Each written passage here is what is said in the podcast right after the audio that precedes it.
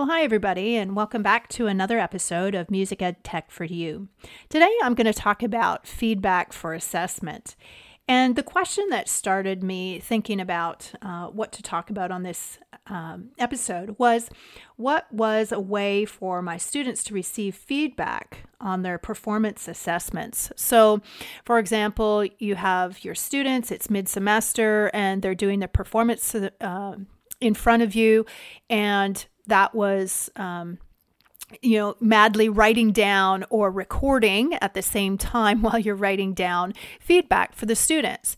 And so it's a that was a really good uh, way to give feedback to the student and I also found that sometimes the students weren't actually listening to the recordings, or they actually may not have gotten the feedback um, in a timely fashion, or they didn't really want to read uh, the feedback. So, what I began doing when my students went to video um, submissions for their performance uh, assessments is that I then looked at how can I give effective feedback for my students for their performance assessments uh, in a technologically um, minded way. And so I started doing uh, actual video. And so, for example, students upload their video, send me their five minute performance um, for secondary instrument uh, at the midterm semester. And in that, um, I've also made sure that I that they um, they play and then they also give me some feedback on where they think that they're at in their performance. And that's just because specific to our secondary instrument uh, course that you know part of it is understanding how to uh, move forward and advance in playing an instrument. And that helps support your understanding of future teaching for your students.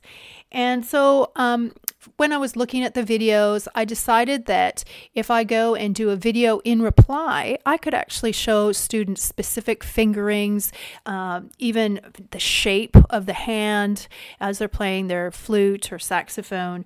I could then go and um, do a close up on embouchure. They could hear and see at the same time. Uh, any changes that I was talking about for the embouchure.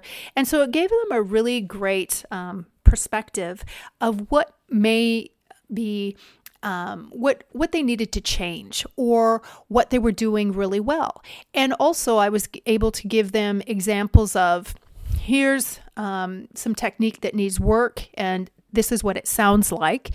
And what it looks like. And then I could show the second version of here is, you know, uh, playing your flute, playing your saxophone uh, in a way that is with good air support, for example, or with good articulation and, and good uh, good tonguing and what that might look like. So the, that was a really good way, and students have found it really helpful um, when they're receiving the video for feedback and i've gotten some really good comments that are, you know, this was really helpful because I could see exactly what you meant. And uh, also, they began to watch their videos uh, that they did for submission to see, oh, yeah, I, I do see that my finger is, you know, my uh, left pinky is poking straight up and it's not uh, not nicely curved and that's creating the delay in um, in being able to hit that A flat key. So those are things that um, students have found really helpful in that feedback mechanism uh, for assessment. And uh, thought I would just share that one little tidbit for today. And so, again, it's one of those simple things that uh, for the setup for that what I did was I just used my uh, QuickTime video um, web capture and uh, just using my laptop uh, webcam and the uh, microphone that was in my laptop there. Uh, and it was a pretty simple, um, you know, hit the record button and um, record my comments and then choose save and then upload it to uh, our LMS. And always making sure that I'm sending student feedback into the LMS because that is a locked system and it's something that I can also see when students check their feedback, uh, which is uh, making sure that, you know, uh, that they are looking at it and uh, watching it as to be helpful for that that.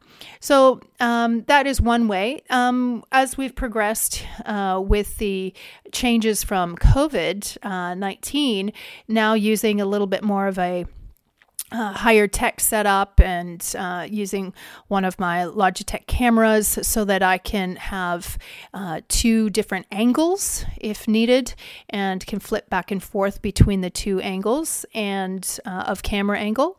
And uh, one of my camera is um, I can move it around just because it's um, not attached to the computer, and that a way I can get into some pretty uh, up close, nice and tight shots for the students, as well as, uh, again, I'm just using um, a Yeti Nano, and that's getting some pretty good sound quality as well.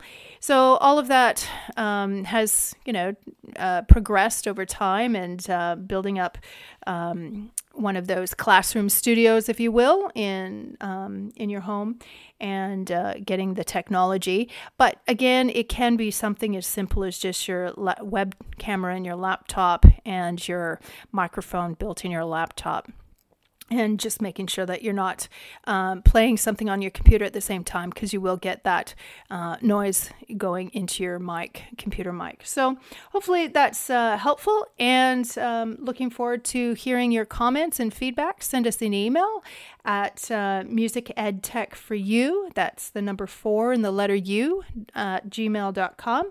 And we're happy to continue to respond to your questions uh, through our episodes. So take care and happy musicking.